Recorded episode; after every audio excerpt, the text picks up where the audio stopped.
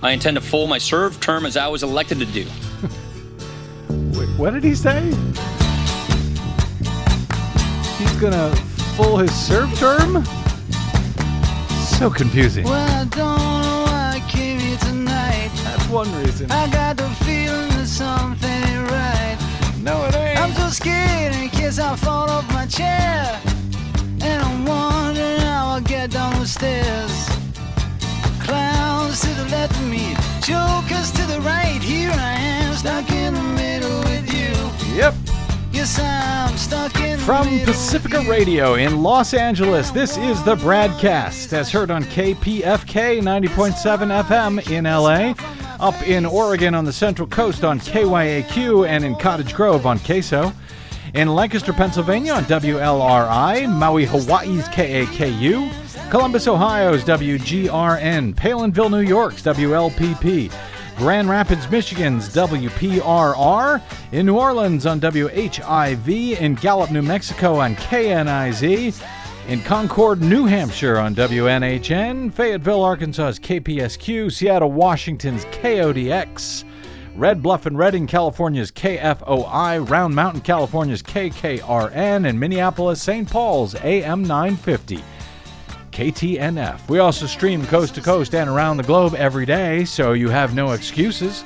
You can hear us on the Progressive Voices channel, Netroots Radio, Indie Media Weekly, FYI Nation, NicoleSandler.com, Radio Free Brooklyn, GDPR Revolution 99, Workforce Rising, and Detour Talk. Blanketing Planet Earth five days a week. I'm Brad Friedman, your friendly investigative blogger, journalist, troublemaker, muckraker all around very, very swell fellow, says me from bradblog.com. Thank you very much for joining us. We will get to uh, Paul Ryan's dyslexic announcement uh, momentarily about uh, retiring from the U.S. House of Representatives. But first, hey, here's some other fun old audio. Uh, some old Donald Trump clips. We are totally predictable. We tell everything. We're sending troops, we tell them. We're sending something else, we have a news conference. We have to be unpredictable. If I win, I don't want the enemy to know what I'm going to do. All I can tell you is that it is a foolproof way of winning the war with ISIS. I never saw anything like this. Every time we're going to attack somebody, we explain we're going to attack. We'll be attacking at 3 noon on uh, March 25th. Wouldn't it be better to not say anything and do it? Yeah, wouldn't that be better? So here's a story. Uh, U.S. President Donald Trump warned Russia on Wednesday of imminent military action in Syria over a suspected poison gas attack, declaring that missiles, quote, will be coming. His uh, warning to Russia was in a tweet which said Russia vows to shoot down any and all missiles fired at Syria. Get ready, Russia, because they will be coming. Nice and new and smart. That's in quotes, Des. Uh, you shouldn't be partners with a gas killing animal who kills his people and enjoys it. The President of the United States said on Twitter today. Wow. Okie dokie then. Trump was reacting to a warning from Russia that any U.S. missiles fired fired at Syria in response to a deadly assault on a rebel enclave near Damascus would be shot down and the launch sites would be targeted. That means, as I read it, that if and when we fire missiles from warships, as Donald Trump has uh, seemingly promised would happen, when we fire those missiles from warships in the Mediterranean to target Syrian forces, those U.S. ships will be considered targets by the impressive Russian Air Force that is now in Syria and fighting alongside Syrian President Bashar al Assad's forces. Trump's comments raised the prospect of direct conflict over Syria for the first time between the two world powers backing opposing sides in the seven year old civil war. In response, Russia's foreign ministry said, quote, smart missiles should fly towards terrorists, not towards the lawful government. That was Russian Foreign Ministry spokeswoman Maria Zakharova. She charged that any U.S. missile salvo could be an attempt to destroy evidence of the reported gas, ta- uh, gas attack in the town of Duma. Damascus and Moscow have denied any responsibility. They say the incident, uh, as reported, is bogus. Dozens of people in Duma have reportedly died and hundreds were injured in the attack, according to the World Health Organization. The WHO cautioned that it has no formal role in forensic inquiries into the use of chemical weapons. International inspectors are still seeking clearance from Damascus to visit Duma under safe conditions to determine whether globally banned munitions were in fact used. Moscow and Washington blocked attempts by each other at the UN Security Council on Tuesday to set up international investigations into chemical weapons attacks in Syria. So who knows? U.S. Defense Secretary Jim Mattis striking a tone of caution after Trump's threat of missile strikes on Twitter said that the U.S. was assessing intelligence about the suspected attack. Asked if he had yet seen enough evidence to blame Assad, Mattis said, quote, We're still working on this. The U.S. military was ready to provide military options if appropriate, James Mattis added. Two U.S. government sources told Reuters that the U.S. did not have 100% solid evidence of what nerve agent was used in Syria or of where it came from. So we don't yet know that, in fact, uh, there was a chemical attack. Uh, much less uh, who was behind it, and yet Donald Trump is out there uh, warning get ready because uh, missiles are coming, nice and new and smart missiles. And he was doing it on Twitter. On Twitter, the same guy who had gone throughout the entire, you know, 26 campaign, uh, just excoriating Barack Obama for letting anyone know before in advance of these missile strikes. He turns around, does it himself. Exactly. The Syrian Observatory for Human Rights, which is a British based war monitor, said that pro government forces were emptying main airports now and military air bases. The Syrian military has also been repositioning some air assets to avoid the fallout from possible missile strikes. According to Reuters, uh, who got that from U.S. officials, the Russian military said it had observed movements of U.S. Navy forces in the Gulf. Any U.S. strike would probably involve the Navy, given the risk to aircraft from Russian and Syrian air defenses. A U.S. guided missile destroyer, the USS Donald Cook, is currently in the Mediterranean. The Syrian Foreign Ministry accused the U.S., which has supported some rebel groups in Syria's conflict, of using, quote, fabrications and lies as an excuse to hit its territory. The state news agency uh, Sana cited a ministry official as saying, We are not surprised by such a thoughtless escalation by a regime like the United States regime, which sponsored terrorism in Syria and still does, they say. In London, British Prime Minister Theresa May said that all indications pointed to Syrian government responsibility for the alleged chemical attack. Uh, she told reporters, We are rapidly reaching an understanding of what happened on the ground. The BBC reported later that May was ready to give the go ahead for Britain to take part in military action she would not seek approval, however, from Parliament to do so, according to the BBC, despite calls from the opposition Labour Party for Parliament to be given a say. Well, hey, at least there is a debate about that in Britain, whether Parliament should be given a say. Here in the U.S., apparently, we don't bother with such trivial things anymore as, uh, you know, the U.S. Constitution's requirement that only Congress can declare war. That, despite, by the way, as uh, I guess I'm going to have to continue to remind people, Barack Obama actually did seek approval from Congress, at least for an attack on Syria in response to a, a, separate alleged chemical attack back in 2013. Congress refused to give the president that uh, uh, uh, that ability to launch that attack on Syria. By contrast, Donald Trump just bombed the crap out of him last year. Uh, and rather than call for Donald Trump's impeachment, Democrats in Congress joined Republicans in lauding that unauthorized aggression against a sovereign nation. But hey, Uh, Reuters reports oil prices jumped to their highest level in more than three years on Wednesday after Trump's warning, so there's that. However, U.S. stock index futures fell sharply due to alarm about a possible Russian U.S. conflict over Syria. Speaking of oil prices and future prices, we will be talking about exactly that with my guest, Carroll Muffett of the Center for International Environmental Law. That's coming up in a few moments. But I digress. The Russian military uh, said in mid March that it would respond to any U.S. strike on Syria by targeting any missiles and launchers involved. Russia is Assad's most powerful ally, and its devastating air power has helped him wrest back large areas of territory from rebels since 2015, Reuters reports. With tensions growing, however, European Air Traffic Control Agency uh, Eurocontrol warned airlines to exercise caution in the eastern Mediterranean due to the possibility of airstrikes into Syria over the next 72 hours.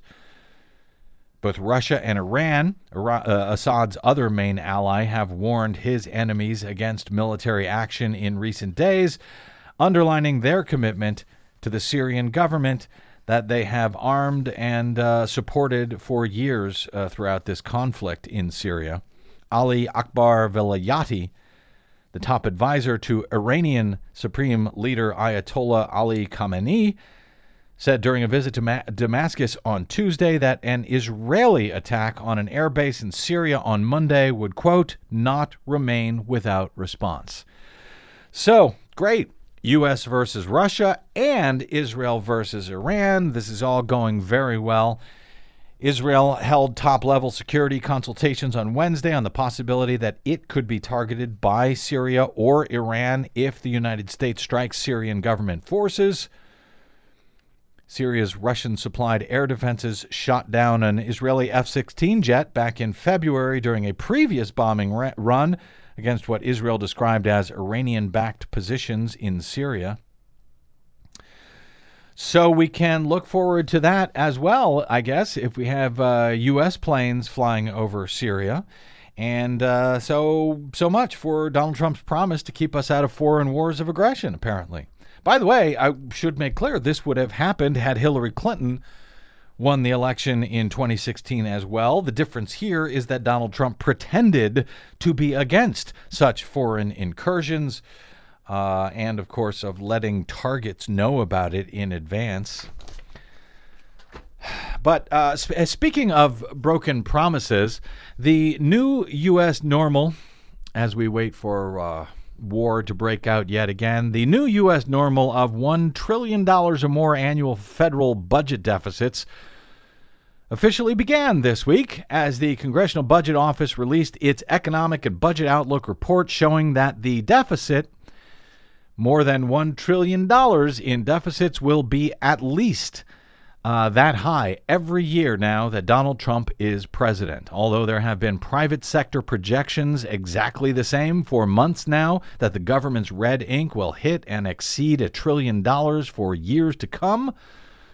This, according to Forbes, is the first report by Congress's official budget watchdog since last year's big tax cut and this year's big spending deal were enacted that will show the deficit rising precipitously and staying at that very high level through the next 10 years. The Trump deficits assume a relatively high level of economic growth, however.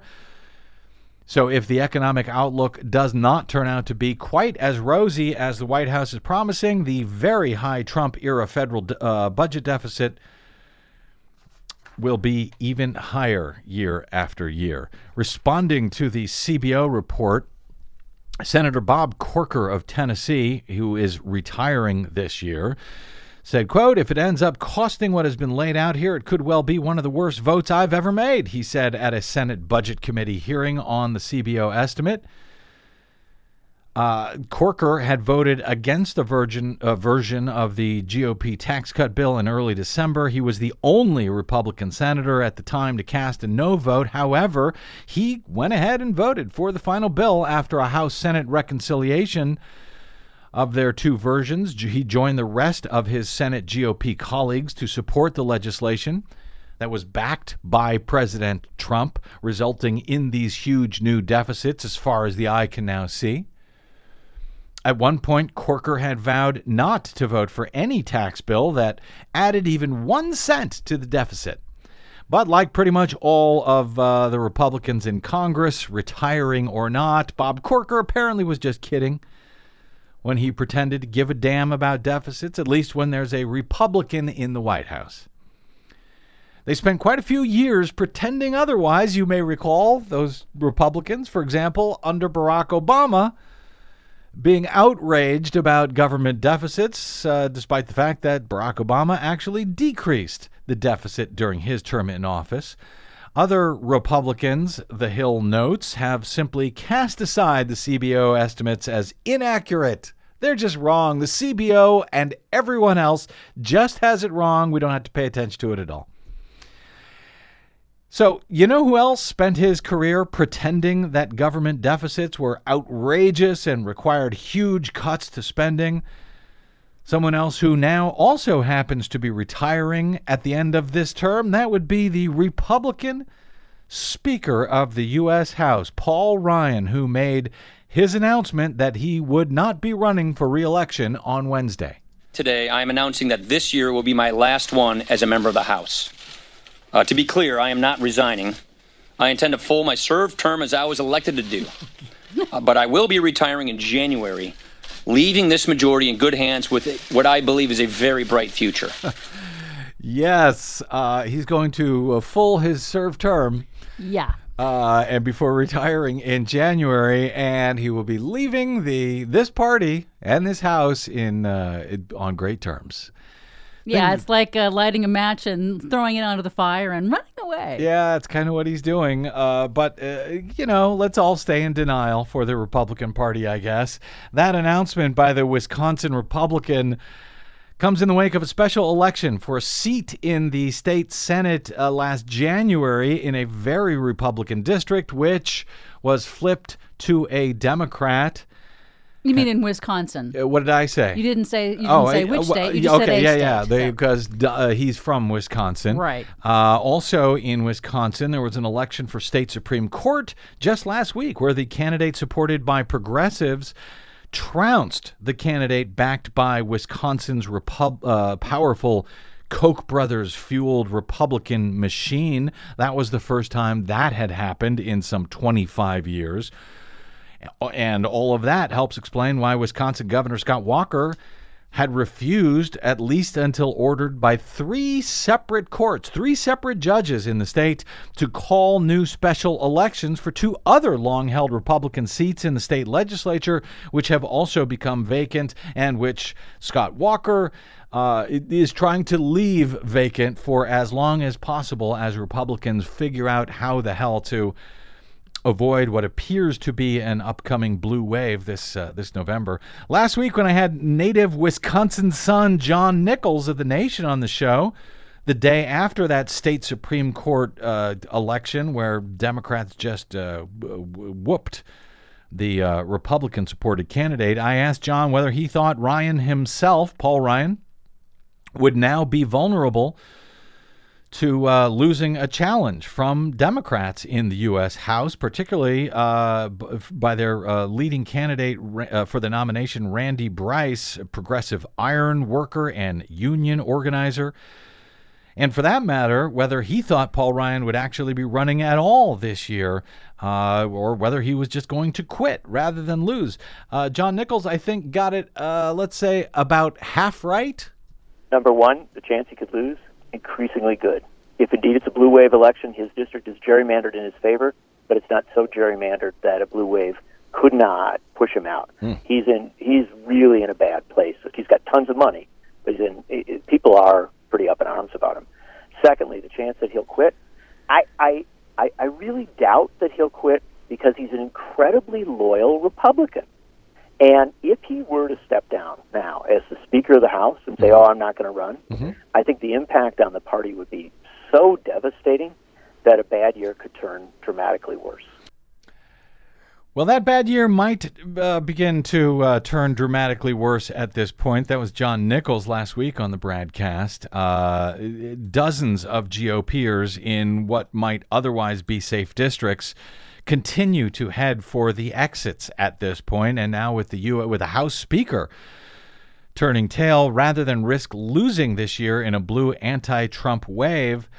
Uh, well, that has got to be uh, just a little bit demoralizing for the party, I would think. Oh, I'm sure. And, you know, perhaps it's also the fact that if he thinks he's going to lose, he now has a great opportunity to cash in and become a lobbyist. Yeah, exactly. And uh, keep his powder dry in case he wants to run for president, as I suspect he will down the line. Uh, the Twitterati comments today on Paul Ryan on all of this were instructive, I think. Donald Trump said, uh, quote, Speaker Ryan is a truly good man, and while he will not be seeking reelection, he will leave a legacy of achievement that nobody can question. well, plenty of folks appear to be questioning that legacy today. Dan Pfeiffer, former Obama administration uh, uh, spokesperson, said, uh, Here's what you need to know about Paul Ryan. His main regret as he leaves Congress is that he failed to take health care away from more people. He says Paul Ryan is a quote policy wonk if you define a wonk as someone who lies effortlessly about policy and shifts his positions based on the political winds. Matthew Yglesias over at Vox.com notes Paul Ryan loves his kids so much because you know he said he's got to spend time with he's leaving to spend time with his kids. Uh, he loves his kids so much that he's willing to take time away from his lifelong commitment to taking food and medicine away from poor children in order to spend more time with them Matthew Dowd, former George W. Bush administration official, now an ABC News uh, political analyst, says Paul Ryan reminds me of a bartender who serves airline pilots shot after shot takes no responsibility for potential harm, then quits his job when the authorities start investigating all the airline crashes. Jon Lovett says Paul Ryan will go down as one of the worst speakers of the House in American history. He should slink away. He's a, a, former Obama speechwriter. National editor of the Daily Beast, Justin Miller, says Paul Ryan leaves the House Intelligence Committee now in tatters and trillion dollar deficits as far as the eye can see. But remember, Donald Trump said no one can question his legacy. Derek Thompson of The Atlantic says Paul Ryan rose to prominence by weaponizing Obama era deficits and winning plaudits from centrists, so called centrists, for his austerity math. He leaves office mere days after a CBO report finds the GOP government has, in a matter of months, increased deficits in the 2018 through 20, uh, 2022 period by more than $1.2 trillion. Alec MacGillis of ProPublica says, uh, I really can't overstate what a symbolic rebuke it is to all of those who hailed Paul Ryan's self professed deficit hawkery for him to go out the day after the CBO lays bare the rising tide of red ink, as far as the eye can see. Josh Green, a political reporter and author, says Paul Ryan styled himself a deficit hawk throughout his 20 year career, but the federal budget had a surplus when he got to Congress in 1998 and now has a large and growing deficit.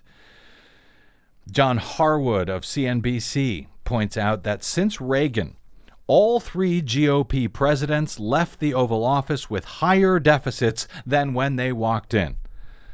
Let me repeat that. All three GOP presidents since Reagan have left the Oval Office with higher deficits than they had when they got there, and both Democratic presidents since then have left with lower deficits when they walked in than when they walked in. Per according to the CBO estimate, Trump is now on track for 2020 deficit to be 50% higher than it was when he took office in 2017. So, uh, this is a guy, Paul Ryan, who spent his career calling for cutting deficits and passing schemes to defund Medicare and Medicaid and Social Security in order to do it. Then, in what he describes as his greatest achievement, he passes two bills one to cut taxes for rich people and companies uh, that increases long term debt by more than a trillion dollars, and a spending bill that increases government deficits by another trillion dollars. and it only took them 20 years to do it. But the GOP, uh, while they can, you know, their long con was about giving a damn about government spending. But that's just one of their very long cons. They have a lot of them. And unlike Democrats, they work them for years, for decades even, no matter the cost to the country or to humanity itself. Another one of those long cons is the GOP's now decades long hustle on behalf of the fossil fuel industry. And today, we have new news on yet another oil giant, which now, thanks to newly unearthed internal corporate documents, we now find out that that company knew for decades about the threat of global warming caused by the release of carbon dioxide through the burning of fossil fuels, even as they were joining forces with folks like Paul Ryan and his big backers, the Koch brothers, and all of the other congressional Republicans who have been working to confuse and, yes, con the American people by pretending that none of this was going on. It's all just one big hoax. Another crack in the shell. Next on the Bradcast, I'm Brad Friedman.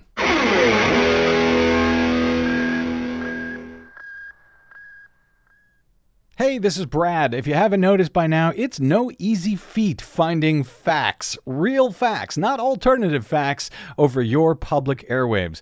We try to bring you real facts, truth, and clarity without fear or favor each and every day on the Bradcast but we need your help to do it. If you enjoy the show and or get something from it, please give back a bit if you can by visiting us at bradblog.com/donate. Your support helps Desi and me continue to bring you real independent progressive news 5 days a week over your public airwaves. We simply can't do it without your help, and that help is needed more now than ever. Please stop by bradblog.com slash donate today to make a one time donation or, even better, automated monthly support. It'll take you about 60 seconds, and you can rest easy knowing that we'll be here every day making sense of it all, or at least trying to. That's bradblog.com slash donate, and thanks.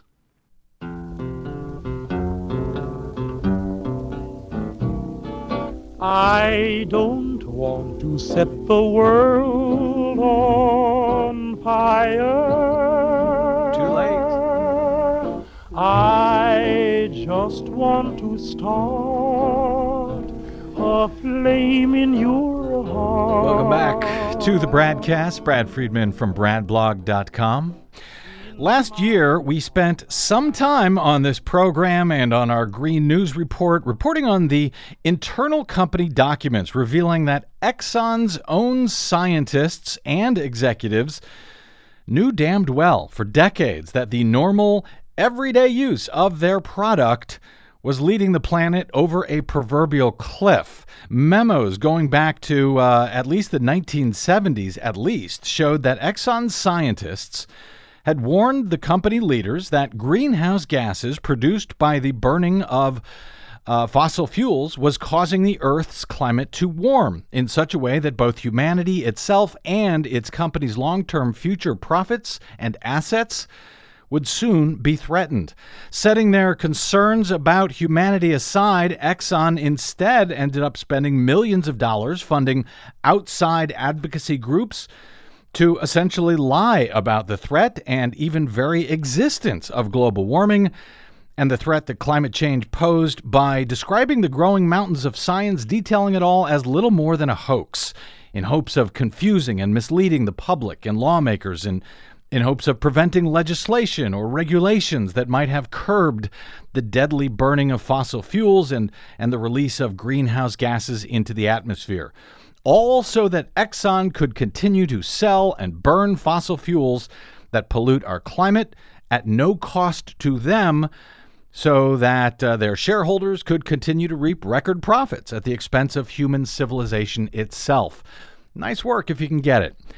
Since the revelations about Exxon came to light last year, we have also learned that it wasn't only the world's largest oil and gas company who had confirmed decades ago that their product was responsible for global warming caused by the man made burning of fossil fuels.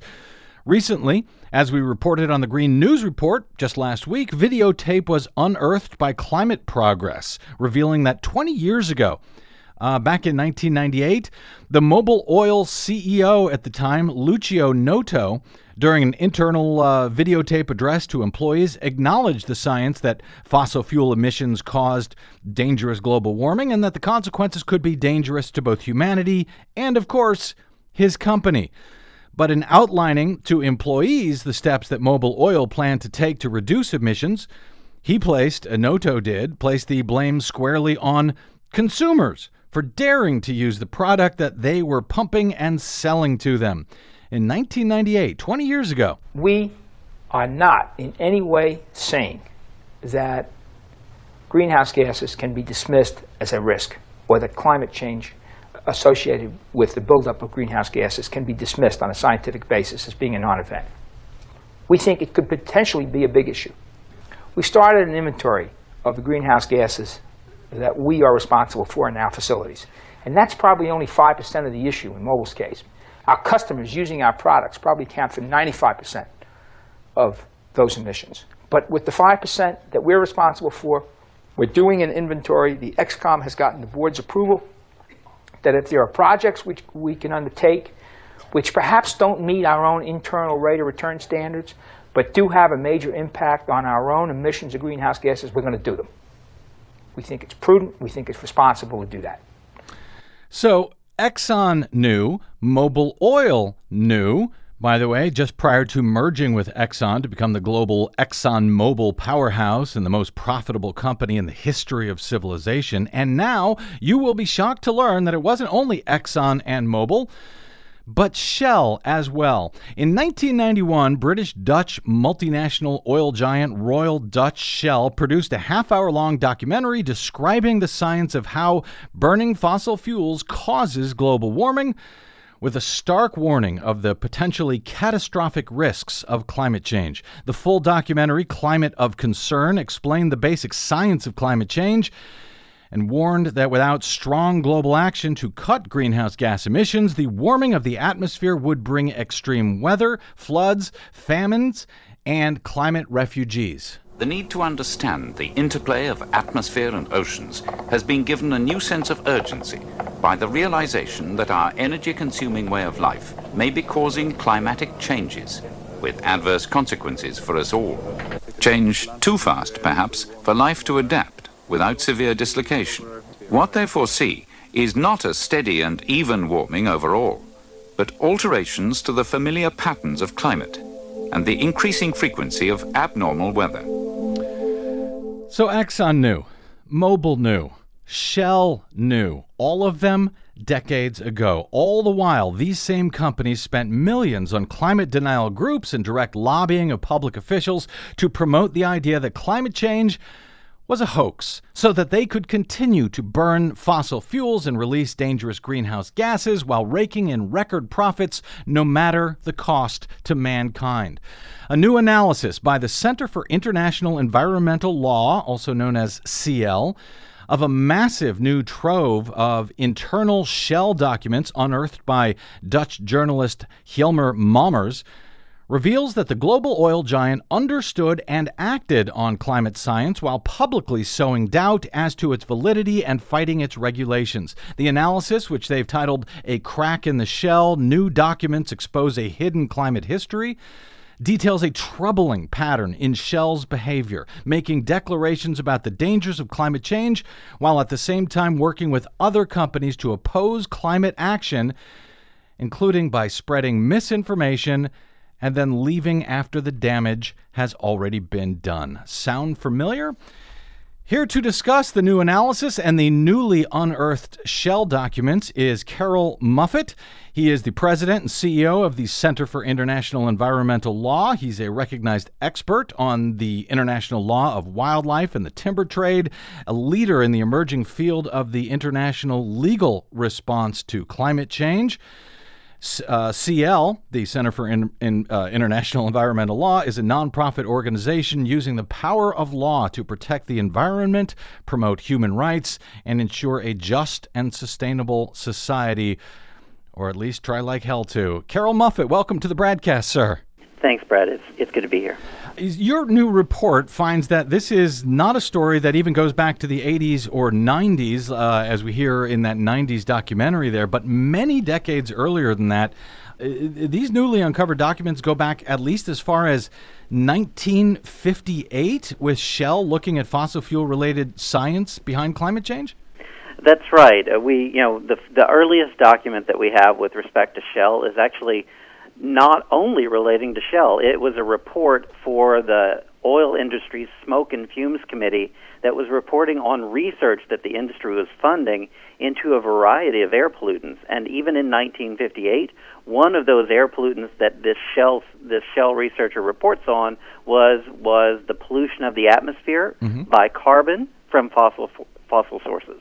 So we can demonstrate even by 1958 that the industry was aware of this risk, and this comes on the you know this is a year after we know that ExxonMobil, which was Humble Oil at the time, was actively engaged in climate science. Um, by 1962, we can demonstrate that Shell's chief geologist was very explicitly acknowledging the links between Shell's products and the the combustion of fossil uh, carbon dioxide from fossil fuels, um, and the potential for global warming.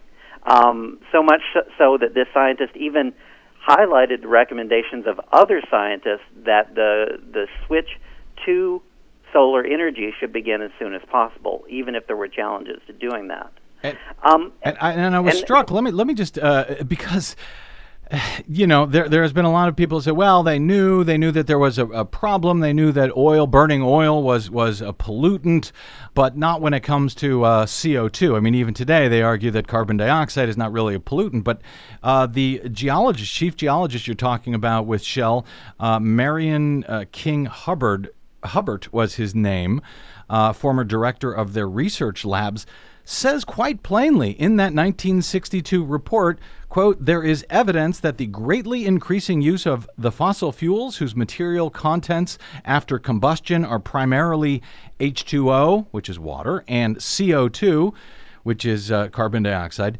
is seriously contaminating the Earth's atmosphere with CO2.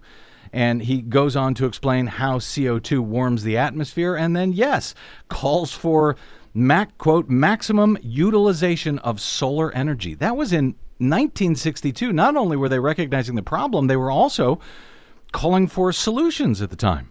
Yes, and it's it's important to recognize that Hubbert was there echoing the concerns that were, were presented to him and other scientists by you know by an outside scientist from Yale, mm-hmm. and yet you can't ignore the fact that this is the industry's own science, scientists demonstrating how acutely aware they were of climate risks even then. And I think this is where this is what brings us back to the industry's clear acknowledgement early on that it was responsible not only for you know the emissions that came from the production of its products, but from their use. Um, that same that same Shell researcher Charles Jones, who I mentioned in 1958, that same year, you know, submitted a, a, a filing to the federal government where he said that that the industry's role is to determine the causes and methods of control of objectionable pollution resulting from the production, manufacture, transportation, sale, and use of petroleum and its products.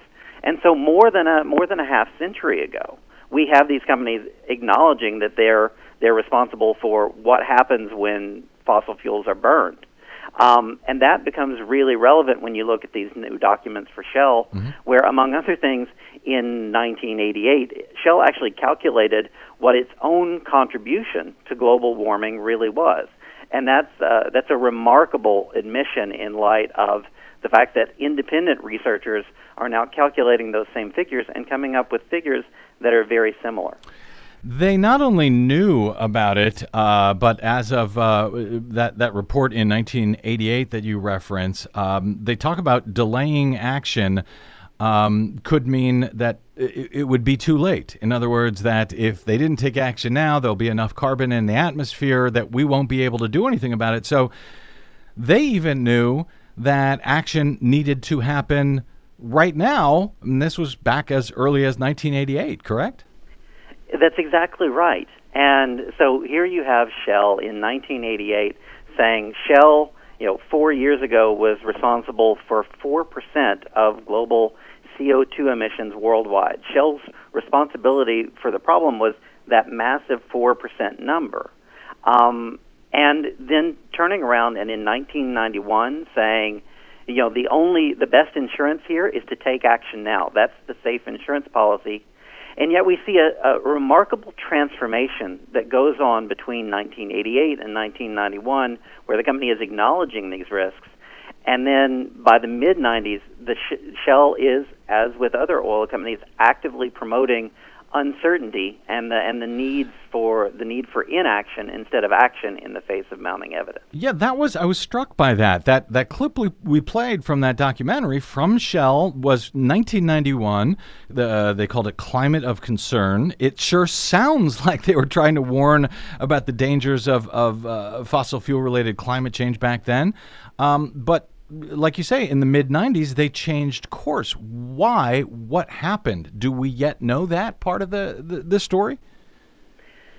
Well, I think we can only we can only begin to guess, and I think one of the big changes in circumstance that happened during that period was that the regulation, the potential regulation of climate risks, moved from a theory to a reality. Mm. It's important to recognize in 1988 the, the possibility that the world would respond to climate risk was still largely speculative. Mm-hmm.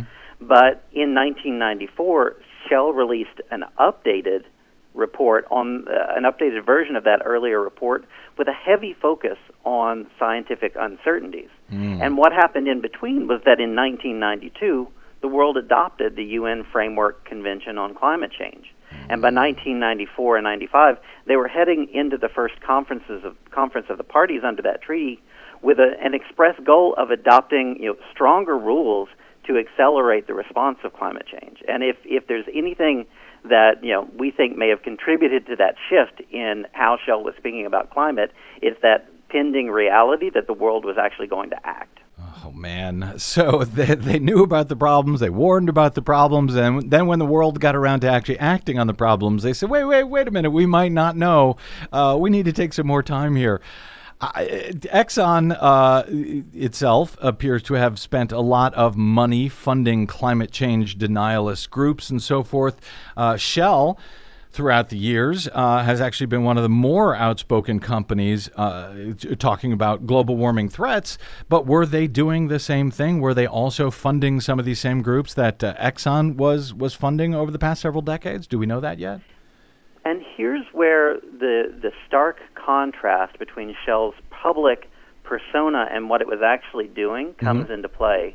It's important to recognize that you know, at the same time that it produced that 1988 analysis, Shell joined the the Global Climate Coalition, which was a coalition of, of oil producers and other large companies that were actively working to undermine climate science.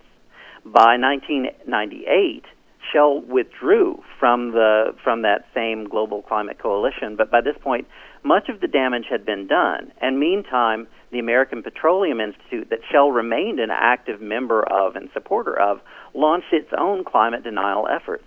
And in fact, what our research shows is that is that Shell remained an active member in a number of organizations that that have continued climate obstruction efforts um, up to this decade, um, as, as recently as 2014 with the Western States Petroleum Association and 2015 with the American Legislative Exchange Council, or ALEC. Shell's uh, own researchers also uh, actually predicted that climate lawsuits may occur, uh, holding them, attempting to hold them accountable for this.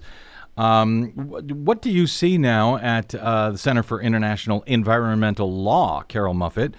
The uh, what do you see as uh, either Exxon's legal exposure or now Shell's legal exposure? What sort of climate lawsuits were they predicting uh, years ago, and what kind of climate lawsuits are they now facing uh, in light of all of this? One of the things that Shell's internal documents demonstrate very clearly is that this is a company that had a profound capacity to play out the future, to predict the future through complex scenarios that look not only at science but at economics and, and social change. And as a result, Shell actually was very good at, at you know projecting what is likely to happen under mm-hmm. various circumstances.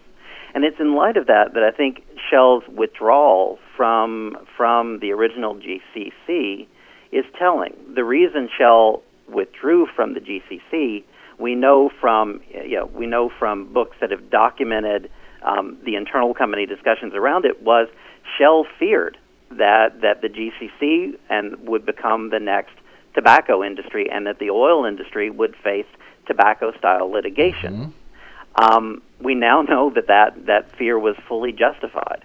Um, now, Shell, Exxon, and other oil companies are facing litigation in nine separate U.S. cities, including including San Francisco, Oakland, and the city of New York. They're under vest- under investigation, active investigation, but two separate separate state attorneys general. Shell itself, just last week, was you know received a, a notice before action, which is a, a you know a threat of legal action um, in the Netherlands, its home country. Um, and all of these companies are facing an ongoing human rights inquiry in the Philippines for their role in human rights violations in that country relating to climate change. Um, what we're seeing is climate litigation is accelerating rapidly, and it's not just accelerating here in the United States. Uh, in the meantime, Shell has uh, put out what they call their new sky scenario, in which they lay out plans to meet the goals, in theory, of the global uh, Paris Climate Agreement, which Donald Trump has uh, now announced he plans to pull the U.S. out of. Uh, but CIEL uh, argues in your report that Shell actually has no intention of pursuing their own goals that they have laid out. How do, how do you guys come to that conclusion? Uh, it doesn't. It's not very hard to to, to come to that conclusion because Shell states it right, ex, you know, very explicitly in the legal disclaimers to its to its proposal uh, to its scenario. It says we have no intention of changing how we're investing anytime in the next 20 year time frame. And so this is just a, this this entire scenario is a what if. But even more remarkably, Shell's getting a lot of credit for this for this putting the scenario out as a means to meet the Paris targets. Uh-huh. And yet, in in this scenario, Shell projects a future in which the, the world is continuing to use oil and gas at extremely high levels to the year 2070 and beyond. And anyone who's actually looked seriously at what it will take to address the climate crisis knows that that's that's incompatible with reality.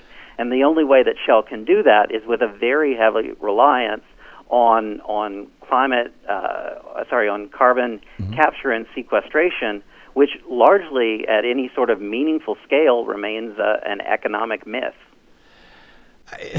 T- till 2070, they think they can continue doing this. Uh, Exxon Mobil has taken a, a, a very big spotlight uh, in this fight, uh, it become a target uh, by climate activists uh, with the Exxon Knew movement and so forth that uh, began last year. How has Shell managed to avoid that spotlight, given all that well that we now know about them, but that uh, all that has been out there about them uh, for years?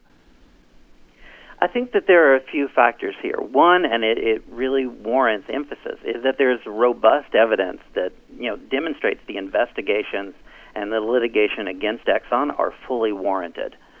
But I think uh, one of the reasons that Shell, among other companies, has flown below the radar relative to Exxon is that Shell, to uh, to a greater extent than Exxon, has had that different public profile, which I think has drawn you know much much lower focus from researchers, from investigators. There's also the fact that Shell is a much more international company than Exxon, at least in public perception, and by that I mean. Um, obviously, Shell is headquartered in the Netherlands and the UK, but it's been an active member of the U.S. oil industry um, literally since the beginning of the 20th century. And as we've shown, active in the American Petroleum Institute and its anti-pollution efforts um, since the middle of the of the 20th century. But what is, you know, I think the real distinction is that Exxon is the biggest of the U.S. oil majors, and so it's drawn much more in, attention for its role in the, you know, extensive, well documented, and often, too often, successful climate denial efforts that the industry has funded here. Uh, last question for you, Carroll. Um, uh, how, how, how do you view, uh, how, how will these new documents uh, that you've uh, outlined and analyzed in A Crack in the Shell, new documents expose hidden climate history, how will those new documents, as you see it now, move the ball forward legally in the various cases that are out there uh, and in, in new cases that are to come? I think the most important thing about these documents is that they exist and that they've come to light. And the reason that I say that is, as we've seen with Exxon, every time more information comes to public light, it gives rise to still new investigations and still more information. Um, these documents breed on each other. Information breeds information. And so now that we have this crack in the shell, mm-hmm. more information is going to come to light, and it's likely to come to light much more quickly. At the same time, these documents demonstrate not only Shell's early notice of the risks associated with its products, but it do, they do demonstrate the disconnect between what Shell was saying publicly about those risks and what it was discussing internally. Um, and finally, I think it's really it's really important to emphasize here that this is not simply about denial or obstruction. At, at, a, at root, what this is about is a company, you know, taking responsibility for the the massive climate impacts that have arisen from from products that it's produced over a period of decades. And what we can now show, and this is very legally relevant, is that for decades Shell was aware of those risks and it continued to take those risks on the assumption that ultimately it would be consumers and governments that bore the cost rather than Shell itself. And that's exactly what we're doing. Uh, and of course, uh, just like uh, the fight uh, against the tobacco industry uh, a decade or two ago. Carroll Muffett, President and CEO of the Center for International Environmental Law, otherwise known as CIEL, C-I-E-L. You can find them at ciel.org and at CIEL underscore tweets on the Twitters. And you can find Carroll Muffett himself, if you'd like to complain, on the Twitters at C Muffett the number one. Carroll uh, Muffett, really appreciate you joining us today. I'll point folks towards your new report. It is kind of jaw dropping, frankly. A crack in the shell. New documents expose a hidden climate history over at ciel.org. Really appreciate you joining us today.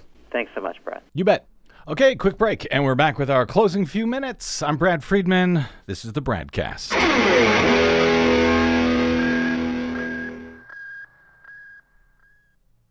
Hi, this is Desi Doyen from the Green News Report and the Bradcast. What the public hears on the public airwaves matters. At the Bradcast, we do our best to bring you accurate news and analysis on the issues that actually matter, and we do it all independently without corporate or political influence. But we can't do it without you, now more than ever. Please help us stay on your public airwaves by going to bradblog.com/donate to help keep us going. That's bradblog.com/donate and thanks.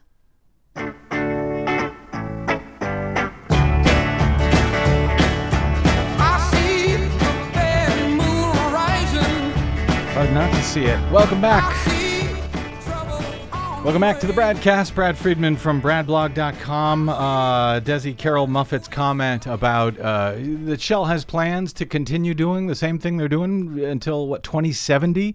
At least y- you always say, and we don't get to talk about it much on air, but you always point out we cannot keep doing this. Oh, Th- heavens, no. This idea that we could keep burning fossil fuels at the same rate we are doing now for what uh, that's uh, 50 another 50 years? Oh yeah it's completely unrealistic. It is as he put it i think he said it was not compatible with reality because uh, we already know that scientists have said that by their best guess that we really must must must reach zero net carbon emissions by 2050 to have any chance at even maybe making the target of 2 degrees Celsius that we agreed upon in the Paris Climate Agreement. People do, and, and that's to meet just to meet the Paris Agreement. That's and just that's to, not even and scientists say that's not nearly enough. Oh heavens, and they say that 2 degrees Celsius is also a recipe for extremely dangerous climate impacts. We need to have less than that as fast as possible. People do not understand how bad this threat is, uh, which is one of the reasons why we try to stay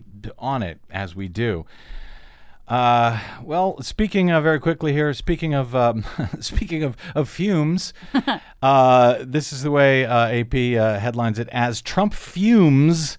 Senators bid to protect the special counsel. Four senators, two Republicans and two Democrats now, are taking a step to protect Republican special counsel Robert Mueller's job as President Trump has angrily mused about firing him. Legislation offered on Wednesday by Republicans Thom Tillis of North Carolina and Lindsey Graham of South Carolina, along with Democrats Chris Coon of Delaware and Cory Booker of New Jersey, would give any special counsel, not just Robert Mueller, but any special counsel, a 10 day window to seek expedited judicial review of a firing. That would encode that into law. The measure combines two separate bipartisan bills that were introduced last summer. And uh, as AP notes, signals escalating concerns in Congress as Trump fumes about a Monday FBI raid of the office of his personal attorney, uh, attorney Michael Cohen. As the investigation has worn on, Trump has called Republican Robert Mueller's probe a witch hunt. On Monday, after the raid, he said it was, quote, an attack on our country. In a tweet on Wednesday, he said the investigation is, quote, never ending and corrupt. Because, you know, if there's one thing Donald Trump is concerned about, it's corruption, especially in government. Senator Graham said in a statement that the purpose of the bill is to ensure a special counsel isn't fired for political reasons. Uh, after uh, introducing similar bills last August, when Trump first began criticizing Mueller's investigation, the Republicans here, Tillis and Graham, they kept quiet for months about the need for legislation like this. Democrats continue to push it. But the two GOP senators said they, they didn't think Trump would really move to fire Mueller. But uh, the four senators, uh, all members of the Senate Judiciary Committee, have moved to push out this new bill, combining their two separate bills. Uh, some Republicans continue, many Republicans continue to say they see no need for such legislation. Uh, Senate, uh, Senate Majority Leader Mitch McConnell has shown little interest in such a bill. At his uh, retirement announcement on Tuesday, now outgoing U.S. House Speaker Paul Ryan suggested no such bill was needed because the White House had given him their word that Mueller wasn't going to be fired. And why wouldn't uh, he believe them? Senate Judiciary Committee Chair Chuck Grassley has said that he now has some obligation to hold a vote on this bill. In the past, he has said he wanted to see the two bills combined. Well, now they have been. Uh, we'll see if he actually holds that vote in the uh, Senate Judiciary Committee, and if Mitch McConnell allows it to come up for a vote on the on the floor of the Senate today. Uh, once again, Trump took to, to Twitter to slam the special counsel probe as a quote fake and corrupt investigation headed up by the all Democrat loyalists he said Mueller is most conflicted of them all, except for Rod, uh, Deputy Attorney General Rod Rosenstein, who signed the FISA and the Comey letter. Um, but, you know, Paul Ryan's not worried about it. Nothing to worry about. For the record, by the way, uh, because Donald Trump creates so much fake news on his own, uh, Trump, you know, claiming that this is all all Democrat loyalists. Well, uh, Mueller is a Republican. Robert Mueller. Jeff Sessions, the AG, is a Republican. James Comey, the fired FBI director, is a Republican. Rod Rosenstein, the uh, the deputy AG overseeing the uh, special counsel investigation, a Republican. Andrew McCabe, the deputy FBI director who was fired a week or two ago by Trump, also a Republican. The four FISA judges are all Republicans who approved the. Uh, the uh, the wiretaps or whatever they were on uh, the former Donald Trump uh, uh, campaign official Carter Page. So all Republicans involved, yet Donald Trump, you'll be shocked to learn, continues to lie about it. All right, got to get out. Sorry, running long. My thanks to our producer Desi Doyen, to Carroll Muffett of the Center for International Environmental Law, and to you for spending a portion of your day or night with us. You can drop me email if you like. I'm bradcast at bradblog.com. On the Facebooks and the Twitters, I am the Brad Blog. And my thanks to those of you who uh, stopped by bradblog.com slash donate to help keep us going. You're the only ones who do. All right, until we meet again, I'm Brad Friedman. Good luck, world.